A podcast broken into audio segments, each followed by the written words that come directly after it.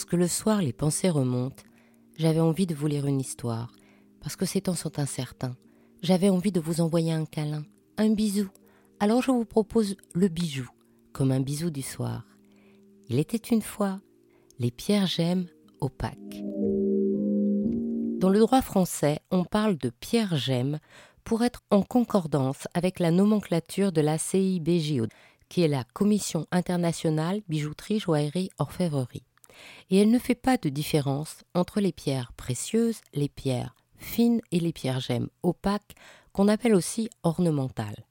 Cependant, ces différences existent, non seulement en fonction de leur rareté, mais surtout de l'amour qu'on leur porte.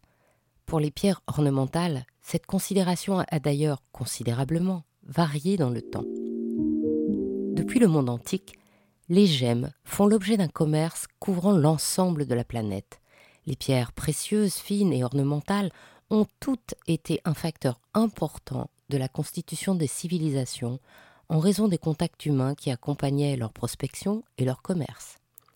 Les pierres ornementales revêtaient la plus grande importance, probablement en raison de leur couleur.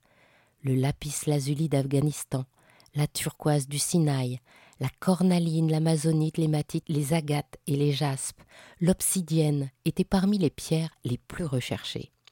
Elles servaient à la fabrication des sceaux, des amulettes, datant du milieu du deuxième millénaire. Les Égyptiens de l'Antiquité ont utilisé les pierres qui avaient pour eux une symbolique précise. L'or signifiait le soleil, le lapis lazuli incarnait le ciel, la malachite et la turquoise verte symbolisaient la végétation, tandis que la cornaline de couleur orange incarnait la terre. Les bijoux étaient portés autant par les hommes que par les femmes et témoignent de la symbolique de l'ancienne Égypte. L'œil d'Horus, Ankh, le symbole de vie, le scarabée qui tient entre ses pattes le disque solaire. Bref, les pierres ornementales sont celles que l'on a retrouvées, et elles incarnaient ce qui était précieux. La joaillerie romaine antique s'inspire en grande partie des Étrusques, notamment par les techniques du travail sur l'or, comme la granulation et le filigrane. Et comme l'Empire romain, par ses conquêtes incessantes, couvre un très large territoire, de nouvelles matières apparaissent peu à peu, dont les pierres précieuses, c'est-à-dire transparentes. Les pièces de joaillerie deviennent alors de plus en plus spectaculaires, au point qu'au cours de la Deuxième Guerre punique est votée une loi, la Lex Opia, qui punit d'une forte amende les femmes arborant trop de bijoux ou de vêtements de couleur, afin d'investir dans la guerre l'argent ainsi économisé. En 195 avant Jésus-Christ, les femmes, furieuses, descendent manifester dans la rue et la loi est abrogée. La joaillerie romaine mélange toutes les gemmes. Les perles sont combinées aux émeraudes ou à des péridots d'Égypte ou encore les cornalines avec des jaspres, le lapis lazuli ou l'onyx de Perse. Cependant, la pierre précieuse favorite des Romains reste l'ambre, au point qu'il existe une route de l'ambre acheminant cette gemme depuis Ganst, épicentre de la production, jusqu'à Rome même. Vers la fin de l'Empire, on rencontre aussi des gemmes venues d'Extrême-Orient, comme le saphir ou la topaze, qui sont importées d'Inde ou du Sri Lanka. Et bien souvent, les gemmes sont conservées brutes et non pas polies ou taillées. Ainsi, dans l'Antiquité, les pierres précieuses et ornementales peuvent avoir déjà des valeurs plutôt semblables.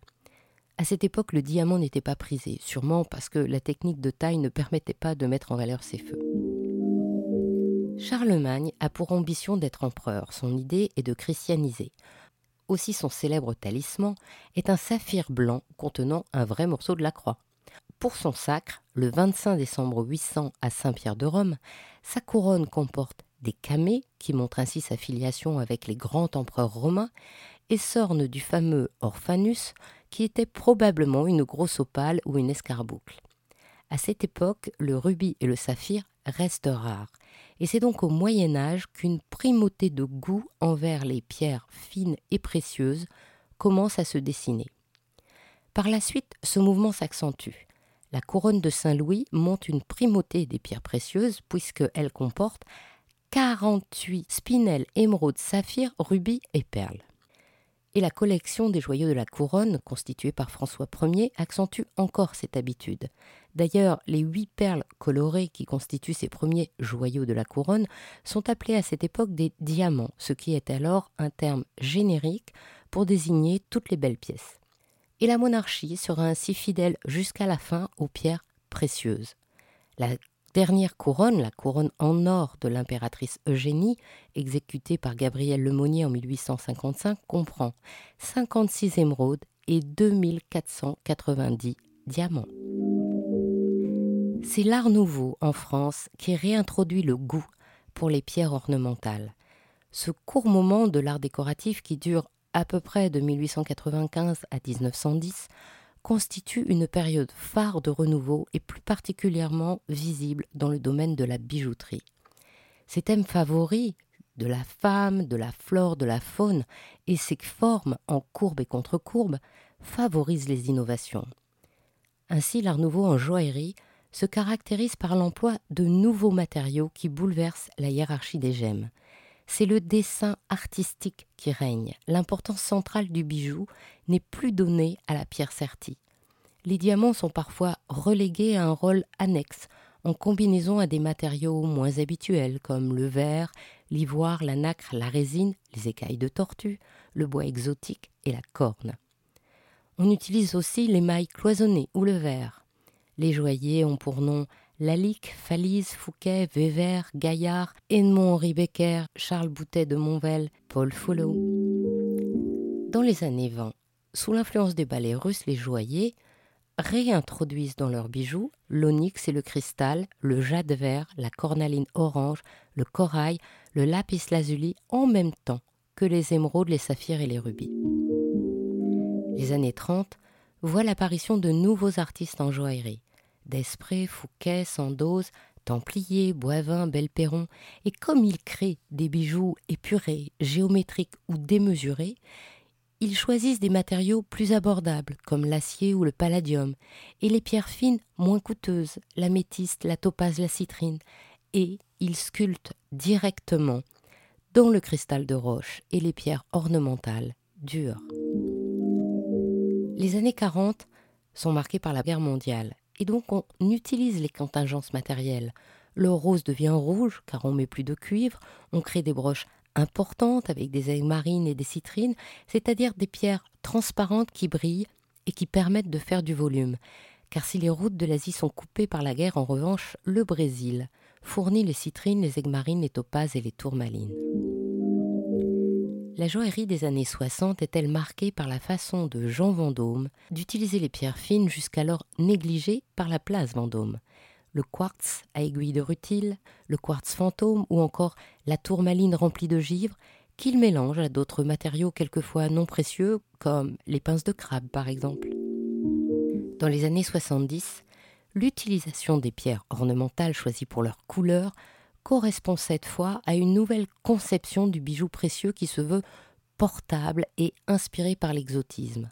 On revoit des malachites, l'œil de tigre, les turquoises et les lapis lazuli qui se mêlent avec les émeraudes et les diamants en contrepoint lumineux. Aujourd'hui, l'habitude de mélanger les pierres ornementales fines et précieuses ne choque plus.